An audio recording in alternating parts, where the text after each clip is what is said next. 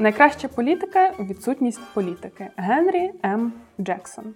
Розкажи мені, нормально, що я не цікавлюсь політикою? Оксана, я що ви думаєте? Якщо говорити про політику як прийняття рішень, неможливо обійтися без неї.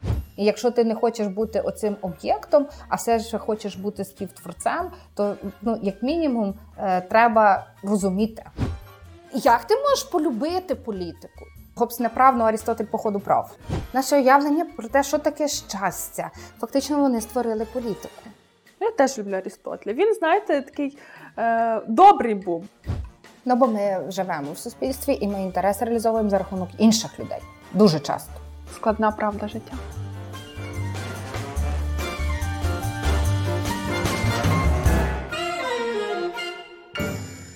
Всім привіт! Це подкаст Макіавельки. Ми його ведучі Дарина Заржицька і Оксана Дещаківська. І ми будемо не сваритися про політику, але намагаємося зрозуміти, чому в сучасному світі відбувається те, що відбувається, і чому ми читаємо такі новини, які читаємо. І перший випуск нашого подкасту буде на тему чи можливе життя без політики. І оскільки ми з Оксаною обоє маємо освіту політологічну, то як нас вчили в університеті, ми спочатку розберемося в тому, що таке політика. Оксана, що таке політика? О, це таке дуже складне насправді питання, на яке на яке дуже складно одразу і дати просту відповідь. Простих відповідей, в принципі. Не буває. І тому, коли починаємо говорити, то повертаємося до того, звідки воно походить, і ми повертаємося до того, чим є місто. Policy, politics, полиці місто. І е, виходить так, що політика то така, якщо говорити в широкому сенсі, найбільш широкому сенсі того слова, то спосіб, в який люди вчаться жити разом, налагоджувати стосунки між собою, будувати правила для того їхнього життя. Е, В такому сенсі політика, вона від початку, від моменту входження людини, народження людини в спільноті, вона відразу є там присутня, бо хтось має вести ту дитину за руку, хтось має її годувати, навчати, і то визначається тими правилами, які притаманні тій чи іншій спільноті. Але в вузькому сенсі політика як така, вона з'явилася завдяки Макіавеллі. Тоді, коли ми говоримо про неї, як те, що впорядковує великі соціальні групи, те, яке має певні владні інститути, які несуть відповідальність за рішення, і мені видається, що саме ту політику найбільше не люблять люди. Ну, але е, про політику, яку не люблять люди, я насправді е, от ви почали з того, що політику складно визначити. Це таке досить широке питання. Я е, вчора готуючись, е, якось структуруючи все в себе в голові, я згадувала перший курс в університеті. І це був ну, вересень місяць, початок навчання, і ніби вже провчилися два два тижні. А якось в мене в голові не стає все на свої місця, не не формується все по поличках, що ж таке політика. Нас там завалювали в університеті різними підходами і так далі, і тому подібне. А розуміння, що таке політика, от як ж її можна визначити, в мене не було. І потім був форум видавців. Я пішла, знайшла там стенд видавництва е, Києво-Могилянської академії. А це університет, в якому я дуже хотіла вчитися, але так ніколи й не вчилася. І там е, знайшла книжку, де в ступі дуже класна штука була написана, яка мені от поставила мізки туди, куди треба. І я тепер вже багато років маю собі таке розуміння, яке було закладено в ступі до цієї книжки. Назви не пам'ятаю, але що там писали? Що там, власне, є велика проблема, коли ми говоримо про політику в Україні, бо в нас ем, на позначення політичного в нас тільки одне слово політика.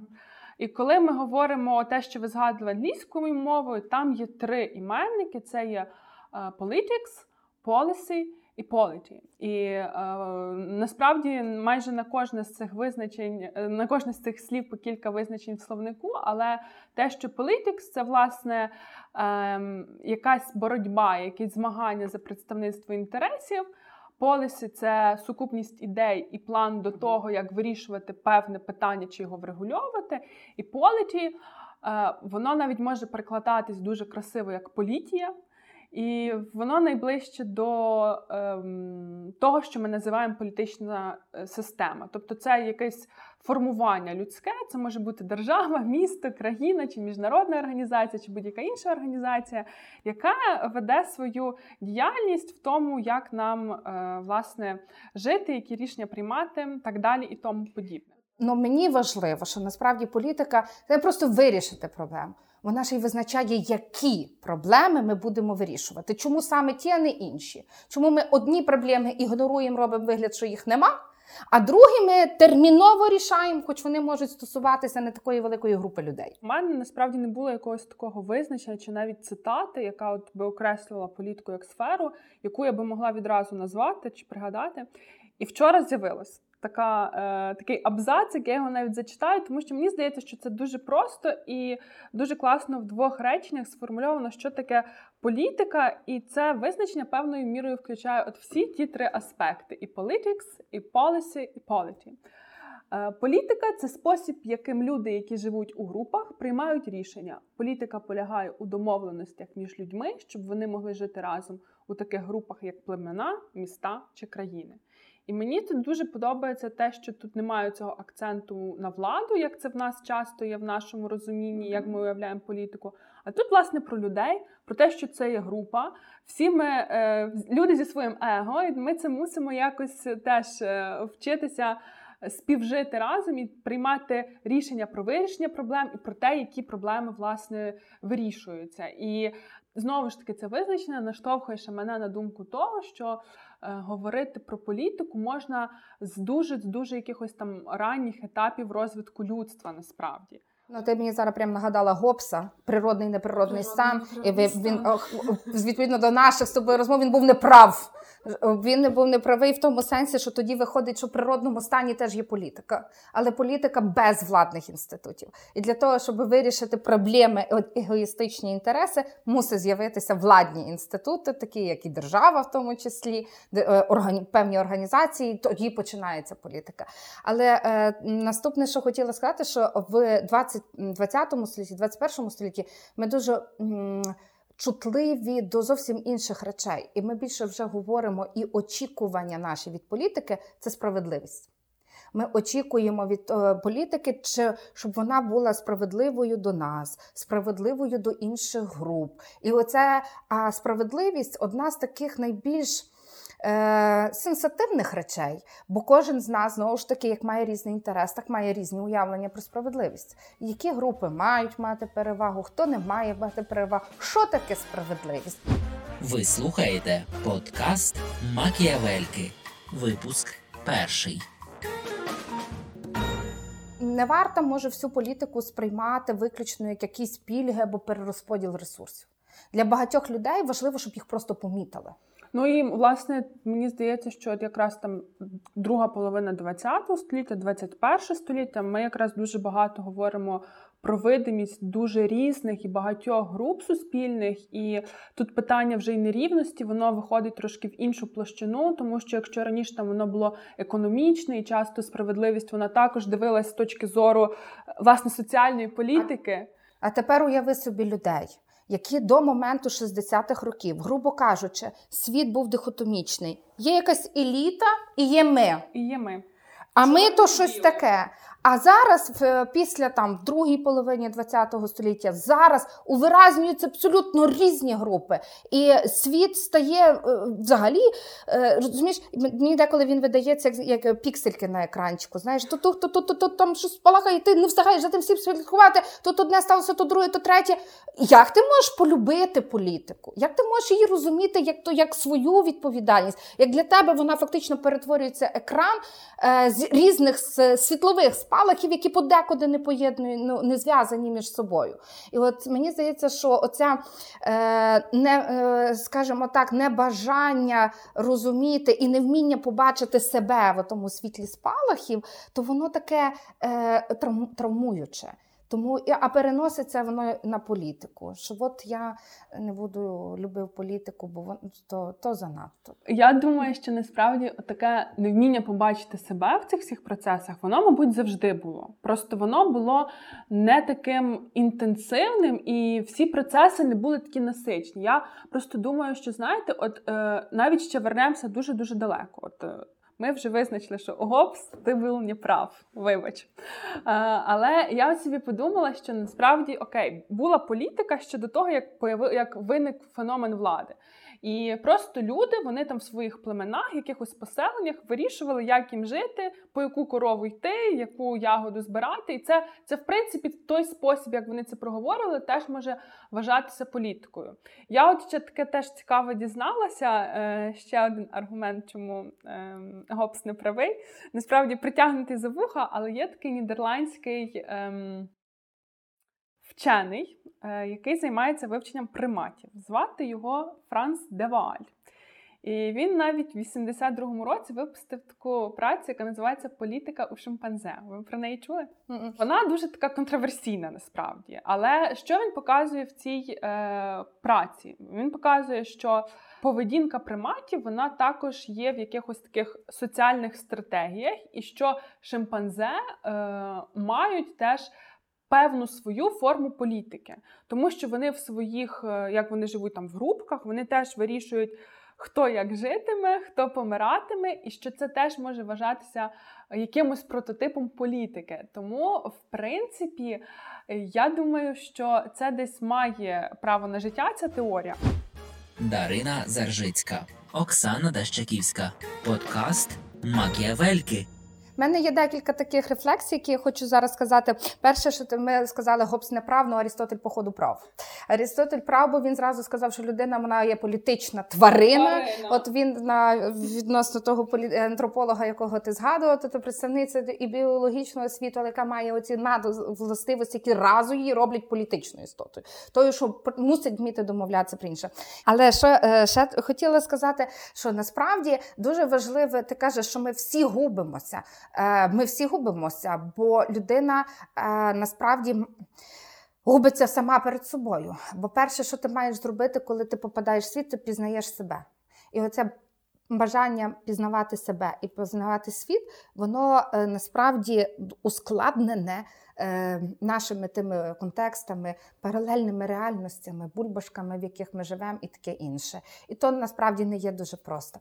Ну але повертаючись до Арістотеля і політичної тварини, то навряд чи але ви любите Арістотеля, правда? Е, ну так. Я теж люблю Арістотеля. Він, знаєте, такий е, добрий був, бо він казав, що там, наприклад, мета держави це те, щоб люди були щасливими та щастя.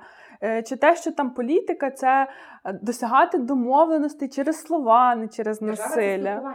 Це ну прекрасний був е, філософ. Він він такий концептуаліст. Він він ніколи не зводив е, щось до одного. Він розв'я... він показував, е, що є дуже багато практик для того, щоб досягнути чогось. Так, ці його всі класифікації. Абсолютно. Не можна там обмежувати себе якоюсь ідеальною державою. Ну Поняли, на що я натякаю? Ну, на Платона, який описував одну, один вигляд, одну ідеальну державу. Ну, теж був молодець Платон. Я до нього не маю претензій, але він сказав, що я от малював просто один шлях, а шляхів є декілька. Не може бути одного. Ну, але повертаючись до того, що держава, то спілкування, повертаючись до того, до. Ем, до того, що людина політична тварина, насправді однією з найважливіших речей, які роблять політику можливою, то наша мова.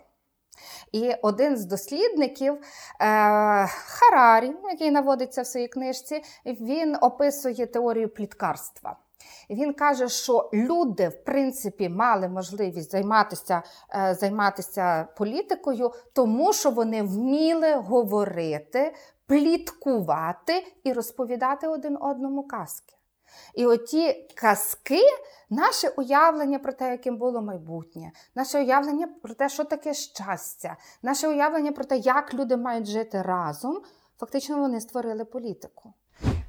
Отже, він нас підводить до такої дуже цікавої думки, яку би мені теж хотілося розвинути, що політика насправді е, це не лише якісь інститути організації правил, не просто влада.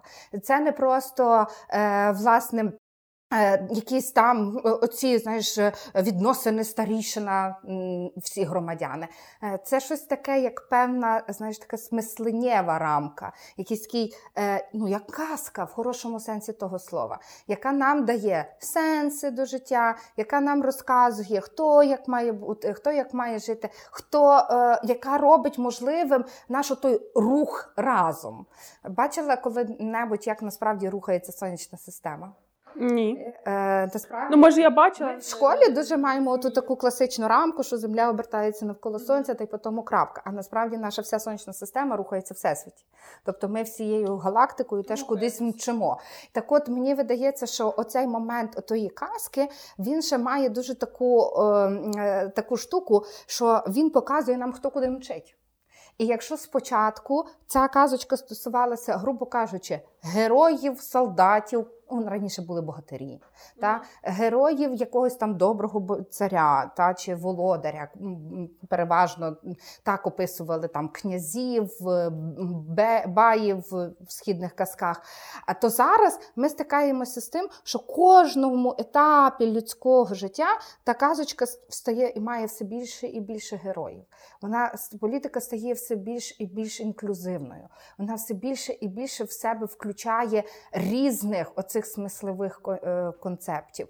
Вона ускладнює нам світ. А я думаю, що вона не нам не ускладнює світ. Я просто думаю, що світ він загалом, знаєте, з самого початку був складний, але е, людина не відразу його могла охопити, і відповідно казочка була простіша. Але я ще подумала, е, просто е, ну, мої улюблені греки, ну загалом улюблені греки багатьох, давні греки, точніше, е, вони ж війшли історію, зокрема, тим, що. Е, власне, всі свої уявлення про політику і державу вони сформували в політичну філософію.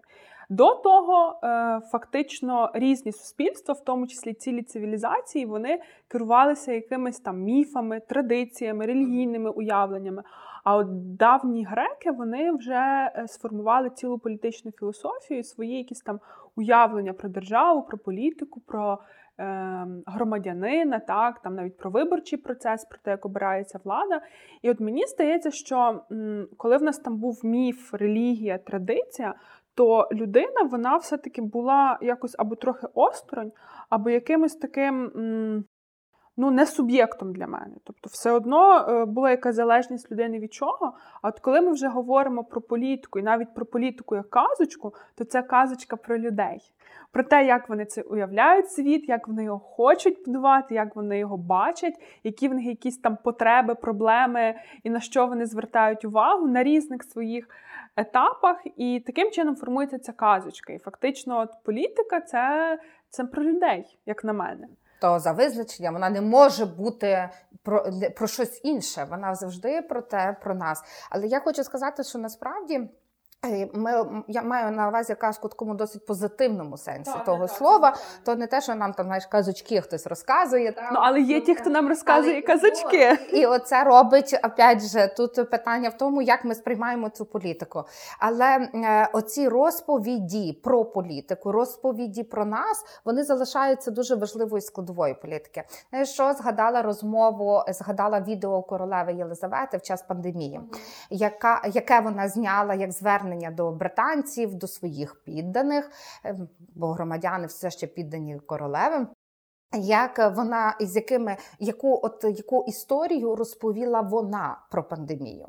Вона дуже чітко згадала Другу світову війну, коли британці виявляли неабияку солідарність до дітей, яких вони приймали е, ті міста, які були в зоні ризику нападу фашистів е, фашистської Німеччини, то вони тих дітей звідти забирали і вивозили в іншу вглиб Англії, і там чужі сім'ї брали чужих дітей на перетримку з тим, щоб вони вижили під час війни. Королева згадала про цю історію. Тобто, вона насправді вона історію навіть про пандемію розказує як історію гідності і солідарності британців.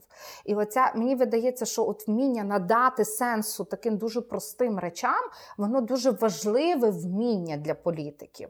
І з одного боку, ми маємо от е, таку картину. Е, королеви, яка має е, транслює таку історію чи таку казку для своїх е, громадян, і можемо мати тисячу зовсім інших історій, які можуть розказувати про те, що пандемії нема, то все змова, або там ще якісь такі штуки. І от питання насправді, як вибрати, як зрозуміти, де твоя казка.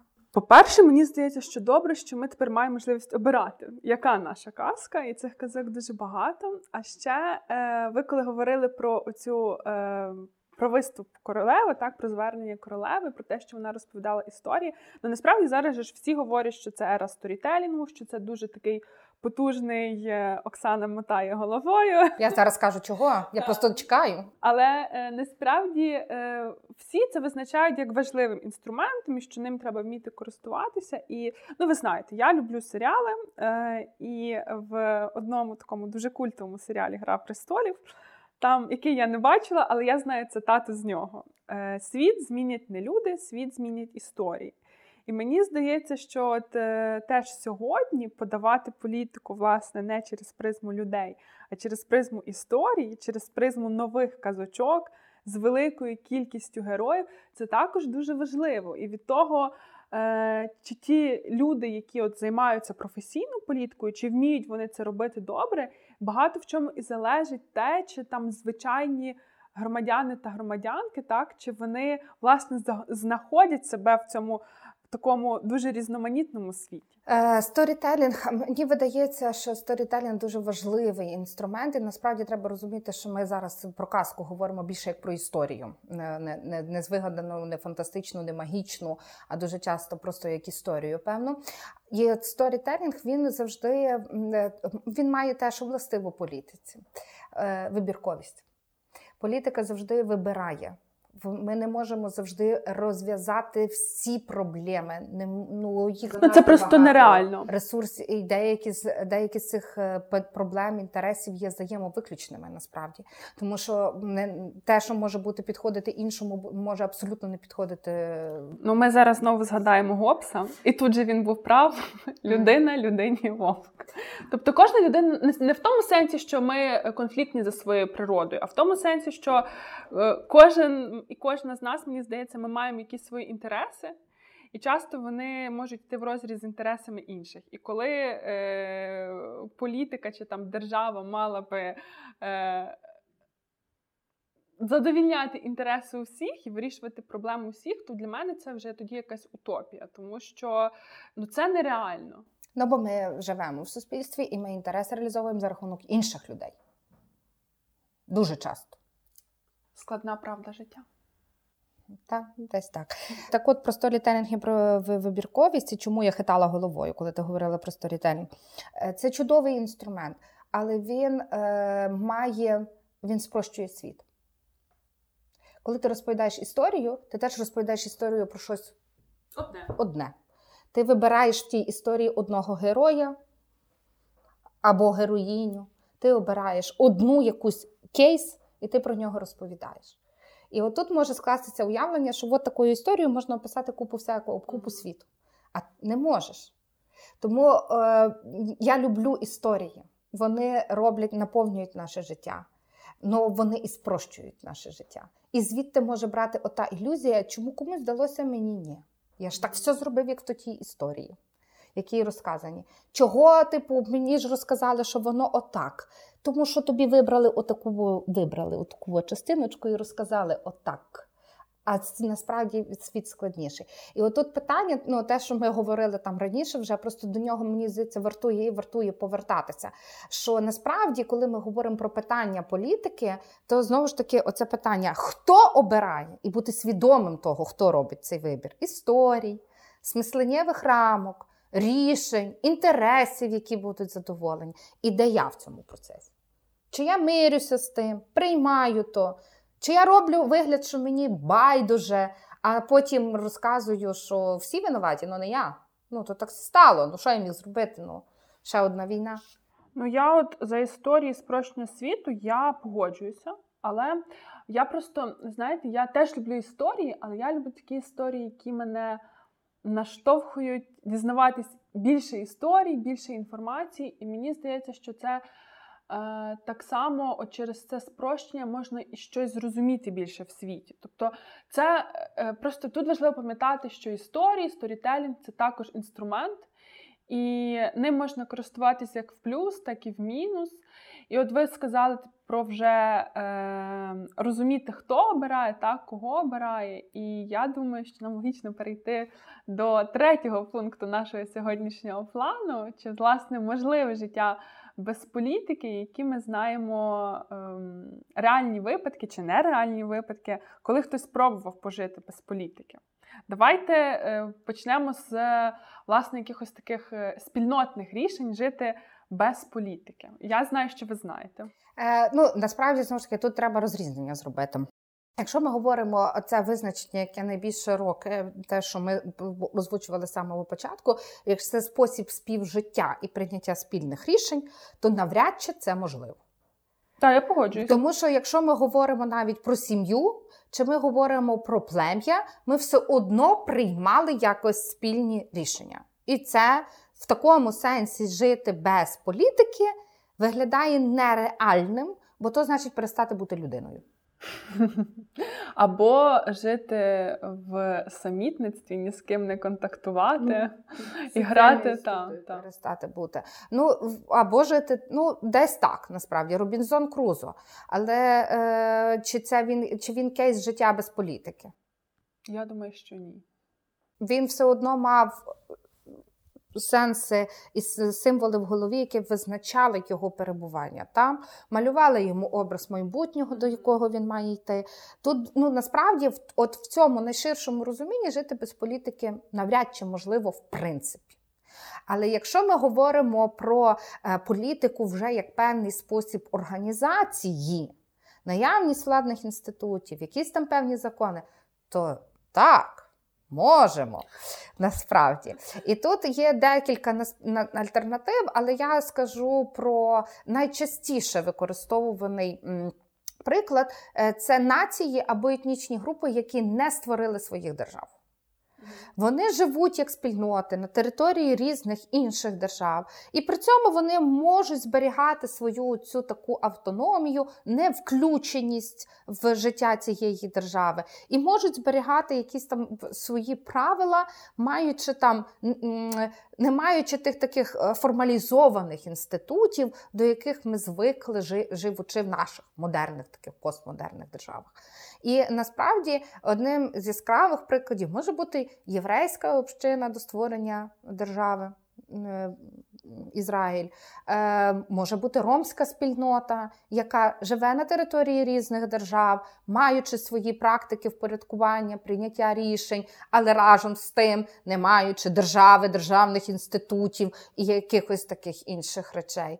Ну, життя без політики дуже подібно до етнічних спільнот.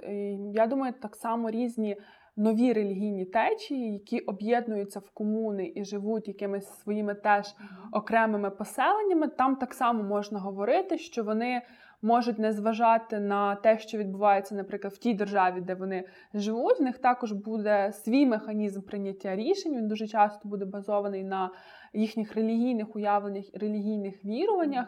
І це теж своєрідний кейс того, що життя без політики воно є можливим. Угу. Ін, Інший кейс, якщо дозволиш, е, насправді теж, е, якщо вже так говорити в такій от сенсовній площині, то анархізм, який каже, що теоретично можна жити без інститутів. Та?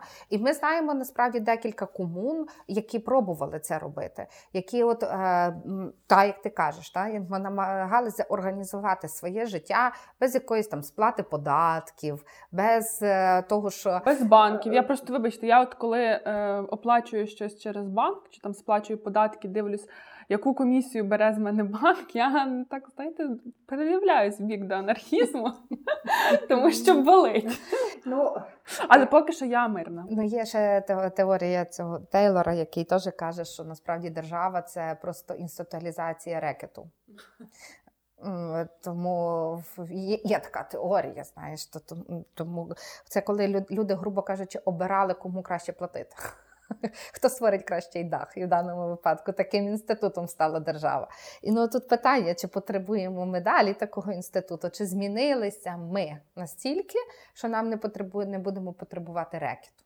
Ну, це насправді завжди і дуже про людську природу. Яким ми, хто ми. І всі ці антиутопії, які зараз знімають. Людська природа складна штука, Оксана. Мені здається, що довіритися людській природі, ох, невідомо, куди це нас заведе. Ліпше, поки держава. Так, поки ліпше держава. Поки ліпше держава. Але насправді все одно е, цей ну, анархізм є таке сенсовне протиставлення цьому, що ми можемо комунам е, жити. Але мені видається, що насправді е, оцій політиці, як, як певній владі. Е, з е, власним владі і ієрархічним відносинам може протистояти теорія і практики самоорганізації, коли немає оцього більше горизонтальних відносин, коли немає цієї ієрархії, коли немає прийняття рішення спущення його донизу. І тут дуже добре буде теорія громадянського суспільства яке в нас так само не так давно концептуалізувалося в людей як спільноти. І це те, що ми протиставляємо політиці. А ну в різних теоріях знову ж таки там дуже різні підходи. Мені видається, що протиставляти повністю це не є е, такий успішний кейс для нас, для людства. В для людства, але для України це наша реальність. Ну якщо так глянути тверезо, то в нас в принципі ми е. завжди протиставляємо. Е, політику, державу, громадянське суспільство. В нас це мені здається йде народна традиція, казочка наша. Наша казочка, але українська народна казочка. Якщо говорити про ці традиції, наприклад, в Польщі, е, в перехідних в принципі суспільствах, по суспільствах, які борються з диктатурами тоталітаризмом, це це їхня історія, завжди їхня історія. От тоді саме організація громадянське суспільство буде протистояти державі і політиці в тому сенсі слова, чим є держава, чим є ті, хто ну хто хто приймають рішення, хто визначають, як буде жити, відбуватися, як буде відбуватися життя. Тому виглядає так, що громадянське суспільство, в принципі, сфера самоорганізації теж може бути певною альтернативою політики. Ну, до тут питання насправді воно має дуже багато е, для нас поки невідомих речей, бо воно означає активного відповідального громадянина. Воно е, е, воно перетворює громадянство в обов'язок, не просто в право. А те, що ти там маєш від так, як вже це було в стародавній Греції. Якщо ти громадянин, ти вільний. І це твій обов'язок ходити на всі ці слухання, голосувати на тих зборах, приймати рішення. І оце... і поводитись як громадянин. Та. Ну, е, Я от думаю, що знаєте, відкрите там громадянське суспільство, воно ще таке дуже плюральне. І знову ж таки, як всі ці інтереси, всі ці погляди зводити до спільного знаменника, мені ну це цікаво. Це як експеримент, це було просто вау. Але уявити там все десь в голові, змоделювати, як це можливо, я ну, не можу. Насправді тому тому воно до сих пір залишається, тому що громадянське суспільство це про формування порядку денного радше, але хтось мусить прийняти рішення. І от тому влада залишається тим важливим явищем для політики. І її легітимність тої влади, бо вона є тим знаменником. Вона приймає рішення, які ті всі інші, які мали іншу позицію, інший інтерес, все одно виконують. Все одно виконують, так. Ну я, до речі, про е, ви згадали про е, відкрите суспільство. Я е, знаю також, що Крім анархістів, досить багато е, економістів мали теорії, що політику може витіснити економіка, що на якомусь етапі розвитку людства політика стане непотрібною, що функцію такого якогось регулятора може е, виконувати економіка. І я насправді, е, коли читала і шукала якісь кейси про життя без політики, то в інтернеті дуже легко гуглиться такий сайт, який називається Free Private Cities. Я вам розказувала коротко про нього, але мене щось так він цепанув, що я вирішила е, почитати глибше про це все, щоб зрозуміти. Бо насправді сайт він виглядає як типовий сайт е, інфобізнесменів, які тобі продають успішний успіх. І е, там три е, чоловіки. Один з них, е, якого звати, зараз скажу як, Тітус Гебель. Він німець, і він е, юрист за освітою. Він багато років працював юристом, був SEO якоїсь там компанії, яка дуже успішна. Вони розвивали дуже різний бізнес. І потім, у 2014 році, він зрозумів, що його досвід його життя в Німеччині і в Штатах його не влаштовує, що там все погано організовано. І він з сім'єю переїхав в Монако і почав працювати над концепцією цих вільних приватних міст. Написав книжку. Е, і всюди про неї розповідають такі мотиваційні відео, що це дуже круто. Ну, е, я не відразу зрозуміла, що він має на увазі, але дійшла до витоків цієї теорії вільних приватних міст. А витоки е, вони в концепції якраз економіста Пола Ромера, який є лауреатом Нобелівської премії. Його концепція називається статутні міста. Загалом статутні міста це таке явище в дуже поширене в Штатах, зокрема в штаті Каліфорнія, де багато міст вони дуже є автономними, тобто вони не можуть вирішувати тільки питання міжнародної співпраці. Оборони і не можуть друкувати власну валюту. А все інше в них вирішується на рівні місцевому. Тобто, не так, як, наприклад, в Україні в нас скоро будуть місцеві вибори, і по всіх містах Львів, Київ, Тернопіль Харків в нас всюди ми слідуємо національному законодавству, і в нас вибори міського голови і депутатського корпусу відбуваються за національним законодавством. А ці статутні міста вони самі вирішують, яка виборча система і чи загалом вона є. Вони загалом можуть наняти, наприклад, мера. Е, чи меркиню, і ця людина буде просто займатися управлінням. Таке явище є. Але оцей Пол Ромер, економіст, він запропонував, що статутні міста можна е, по-іншому розвивати в країнах, е, вибачте за тавтологію, що розвиваються. Наприклад, як Україна. І е, суть його концепції полягала в тому: є країна, яка розвивається, і е, президент чи там уряд цієї країни виділяє якусь територію, яка не заселена. І на цю територію заходить команда управлінців з іншої розвиненої країни. Ну, наприклад, зі Сполучених Штатів Америки. Теорія варягів нагадую. Е, Ну от е, при, приходять оці управлінці і починають розвивати це місто, показувати якісь там нові зразки економіки. А от країна, де це місто, вона ніби має е, знову ж таки дати повну свободу, зокрема в економічній сфері. І ці міста вони стають відкритими в тому плані, що поселитись в них можуть як люди з приймаючої країни, так і будь-хто з, зі всього світу.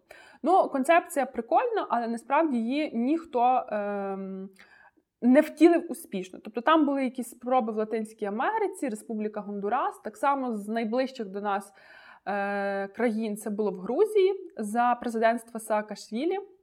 Є, Я забула, на жаль, місто, але якесь на кордоні з Абхазією. Ем, яке в поганому економічному становищі, погана інфраструктура, і з нього якраз хотіли от зробити таке статутне місто і там заселити управлінців з якоїсь ем, розвиненої держави. Але ніде це не було втілено в життя. І от ми вертаємося до цього нашого прекрасного чоловіка Тітуса Гебеля. Е, він взяв це за основу і теж почав розвивати свої приватні вільні міста. І його концепція полягає тому, що весь світ йде до того, що країн не буде. Будуть міста, які будуть е, керуватися не політиками, і на вибори ми не будемо ходити, а буде якась фірма, яка буде там наймати підрядників на різні сфери. Ну, що нам треба забезпечити? Здоров'я, оборона, світло, газ це все підрядники роблять. А я, от, наприклад, чи ви, як громадянки, ми собі дивимося, яка фірма нам подобається краще, де ліпші умови. Ми вибираємо собі ту фірму і те місто, і, значить, підписуємо з ними фактичний договір, де нам надають послуги, а ми за них платимо. От така концепція в цього прекрасного тітуса. Е, але по факту е, все зводиться до того, що насправді ці всі міста мають ставати особливими економічними зонами. Тобто е, цього ніде не вказано, але моє припущення таке, що е, Тітус і його компанія вони хочуть наплодити якомога більше офшорних міст. І вся е, концепція вільних приватних міст, вона якраз для того, аби створювати е, особливі економічні зони. І коли я прочитала цю концепцію, я дуже сподіваюся, що людство до цього не дійде, тому що насправді коли буде все на такому контракті надання послуги і виконання послуги, то не знімається питання отих нерівностей. які насправді держава, яка б вона недосконала не була, вона все одно ці питання якось вирішує. Вона дивиться на захист незахищених верст. А так я от собі почитала про ті всі контракти, про фірми, які надають послуги, і я думаю, що ми з вами би не змогли цього дозволити. І дуже багато людей собі б цього не змогли дозволити, і що б з ними було. Тобто мені здається, що людство. Воно б саме себе тоді знищило. Тому я після того, як я прочитала цю ідею, зрозуміла, що я все-таки прихильниця того, що без політики жити неможливо, і, мабуть, без якогось такого регулятора, яким є найчастіше держава, так само жити буде дуже важко. Ну зараз е, в час під пандемії дуже багато держав насправді переглядають цю дуже багато держав, дуже багато філософій, ідеологій переглядають роль держави. І якраз вона схиляється до того, що роль держави як регулятора має бути набагато збільшена порівняно з тим, що воно було. Ну це має дуже багато своїх ризиків, але мені видається, що от головним е, концептом і головною опозицією, чому я не можу прийняти концепцію таку міст. Е, це тому, що фактично вона вбиває людину як громадянина. Вона перетворює людину в споживача, клієнта, і вона позбавляє її суб'єктності. Фактично, ти, ти перетворюєшся от в споживача клієнта, а людина має от, от чим відрізняється. Чому я сказала, що для мене політика це передовсім про громадянство. Це відповідальність за те, що ти береш рішення, за те, що ти артикулюєш свої інтереси. Не просто купляєш послугу, а думаєш, яка та послуга має бути, чи має бути послуга. В принципі, бо деколи не всі послуги, навіть з тих, які нам надають, потрібні. Та? Але разом з тим існувала ще одна версія, і навіть не одна, але я її зараз озвучу про те, що може бути, якщо не буде політики. Насправді е, Кант вважав, що ну теж не може бути без політики. Політика ціннісно визначена така сфера людського життя. І, власне, Кант казав, що людина не може бути інструментом, а лише метою там для політики. Це теж дуже таке цікаве, що варто пам'ятати. Але він вважав, що насправді, е, якщо ми говоримо про людство в цілому, то нам дуже важливо розуміти, що рано чи пізно ми опинимося перед дилемою, е, що держави нам можуть бути не потрібні нам потрібен глобальний уряд. І в таких умовах такого певного такого світового уряду ми можемо уникнути воєн, ми можемо уникнути е, конфліктів, особливо ті, які е, мають людські жертви. І от е, в тому сенсі політика як існування держави вона може перетворитися в таку глобальну мережу. Насправді, дехто вважав, що прототипом такого глобального уряду може бути ООН. Зараз все більше скепсису щодо діяльності ООН і чи вдалося йому зайняти, чи не вдалося оцю позицію такого світового уряду, але це був е, певний колегіальний орган, який мав регулювати війни. Е, ризики, так допомагати людям залишатися людьми, ну зберігати людську гідність. Тому це теж те, що можна пам'ятати, як оцей спосіб жити радше не без політики, а власне без держави, в якій є. Ну і насправді е, марксизм говорив, що держава має померти. Що от наступить диктатура пролетаріату, після того буде в нас оця держава пролетаріату, а потім держава мре за ненадобностю. Тому що, але тут знову ж таки, а що ж тоді залишиться? Залишиться, і він от для марксизму, оцією ключовою категорією, чому люди можуть жити без держави, мала стати рівність. Рівність. Бо всі ми маємо стати одинакові, мати одинакові інтереси, і тоді нам не треба буде ніякого регулятора. Але це насправді мені видається, що ми зараз живемо в дуже цікавий час, коли питання рівності і соціальних нерівностей різного роду воно набуває такого дуже нової, е, нового звучання. Ну, не зовсім не такого в марксизмі насправді, так. але я, до речі, е, я хотіла сказати, що я теж не приймаю ту концепцію вільних приватних міст. Вона мені насправді дуже не подобається і дуже якась така нелюдська.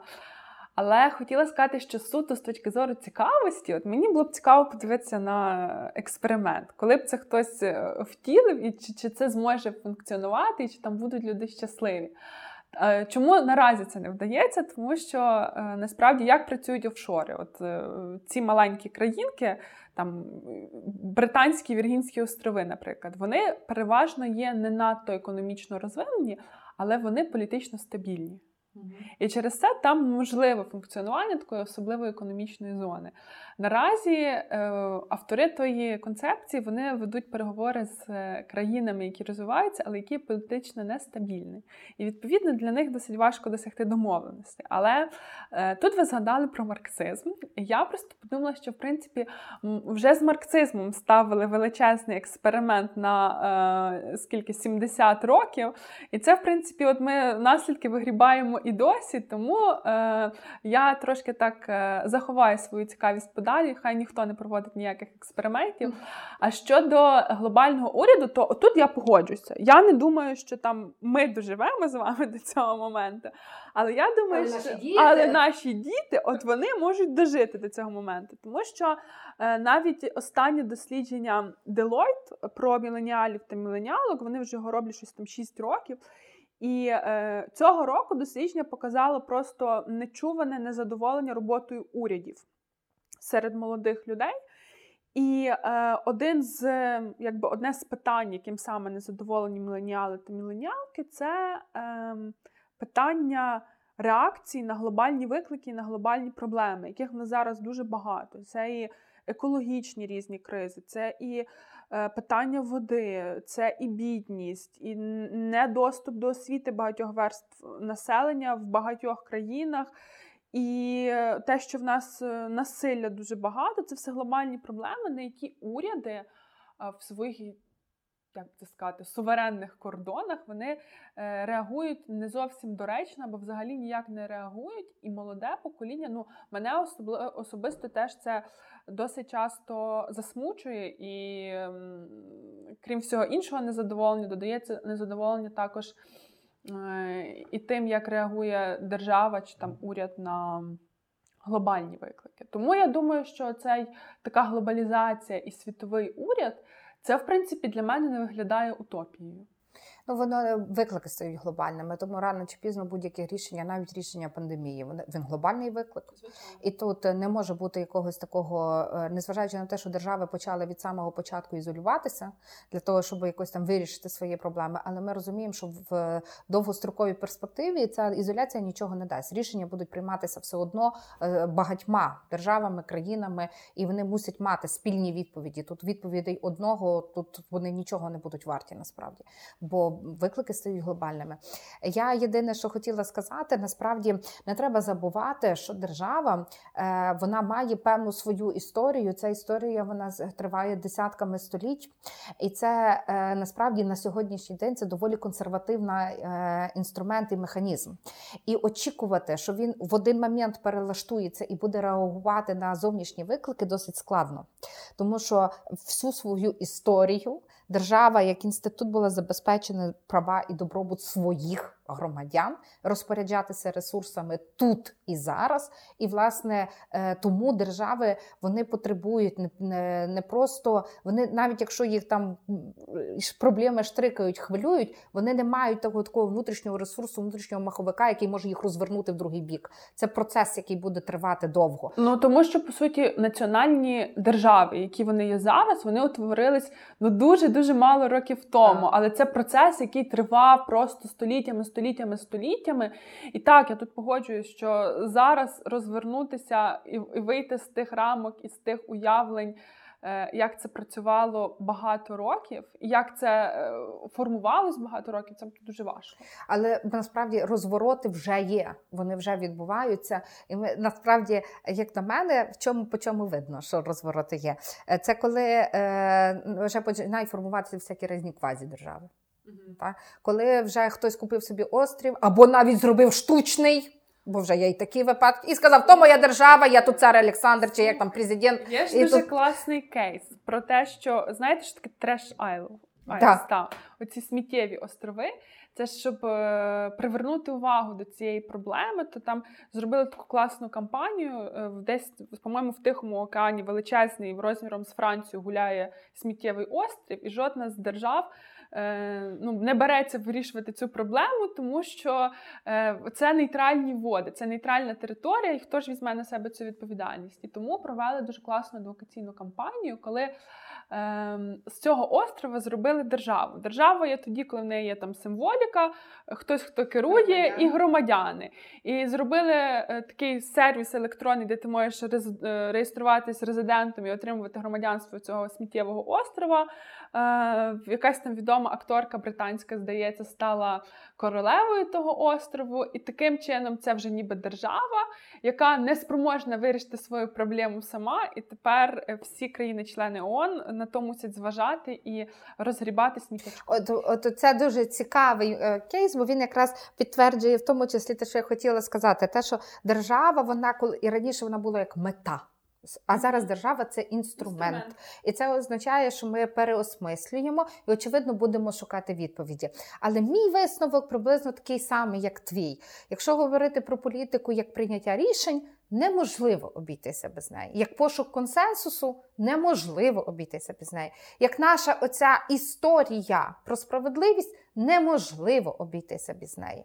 Але якщо вже починати розглядати політику в вузькому сенсі, про те, які, що це певні інститути, як, яким є держава, то тут ми постійно розвиваємося, змінюємося, шукаємо якісь нові відповіді, і от держава з мети стає інструментом. І я думаю, що тут в нас є дуже широке поле для діяльності. Ви слухаєте подкаст Макіавельки. Випуск перший.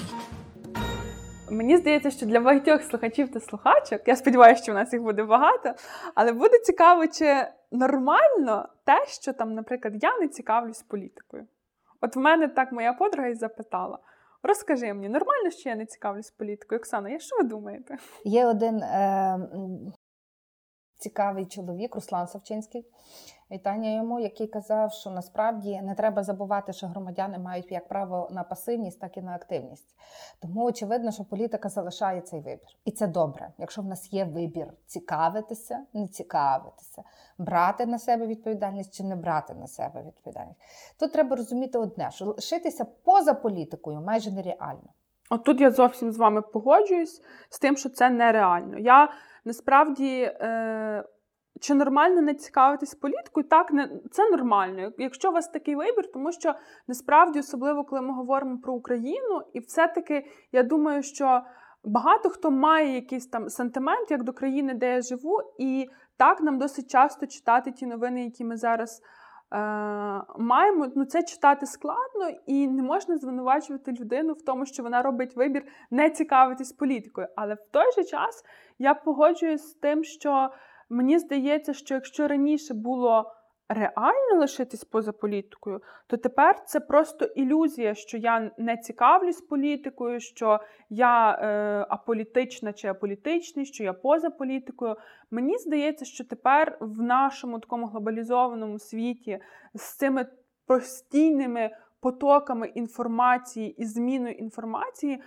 І з доступністю, так, соціальними мережами, мені здається, що це тепер реально ілюзія. Що навіть якщо ми думаємо, що ми не цікавимося політикою, е, ми все одно в ній. Я теж я думаю, що так і є. Навіть по-перше, якщо знову ж таки політика в широкому сенсі, вона так чи інакше формулює те, що ми вважаємо добрим, чого ми хочемо досягнути, до чого ми хочемо дійти. Ми особисто, навіть якщо ми не слухаємо якихось там політичних партій і не думаємо про НАТО, наприклад, як про військовий союз, то політика все одно вона впливає. Е, зрештою, саме політичні рішення визначають обсяг освіти, який ми отримуємо в базовій політи... школі, та в ту, яку в Україні чи будь будь-якому іншій країні світу е, держава десь регулює цю сферу. Тобто, те, що ми будемо знати, воно теж залежить від того, що ми від того, які були прийняті політичні рішення.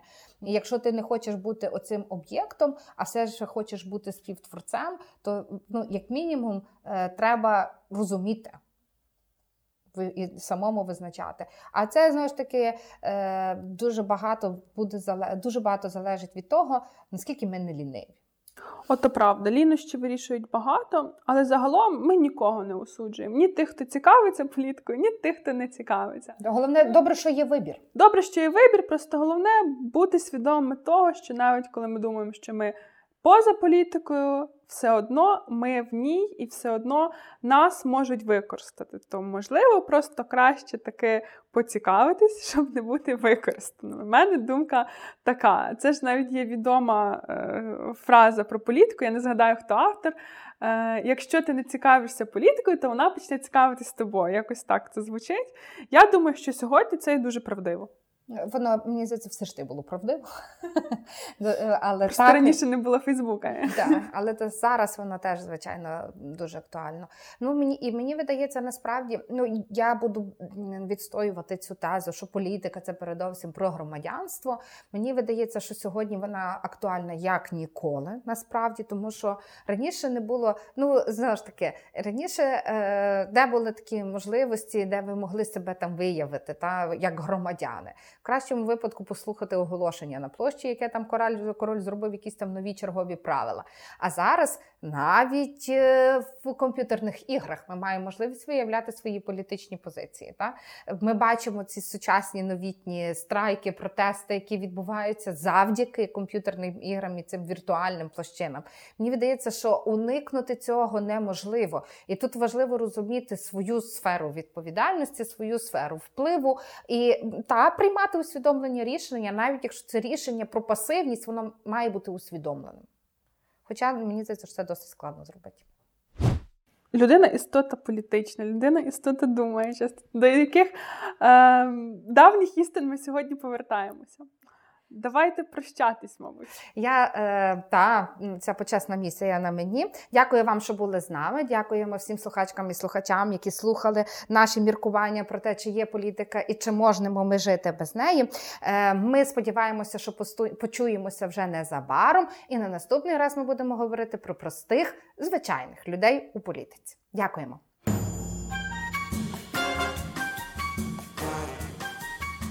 Дарина Заржицька, Оксана Дащаківська, подкаст Макіавельки.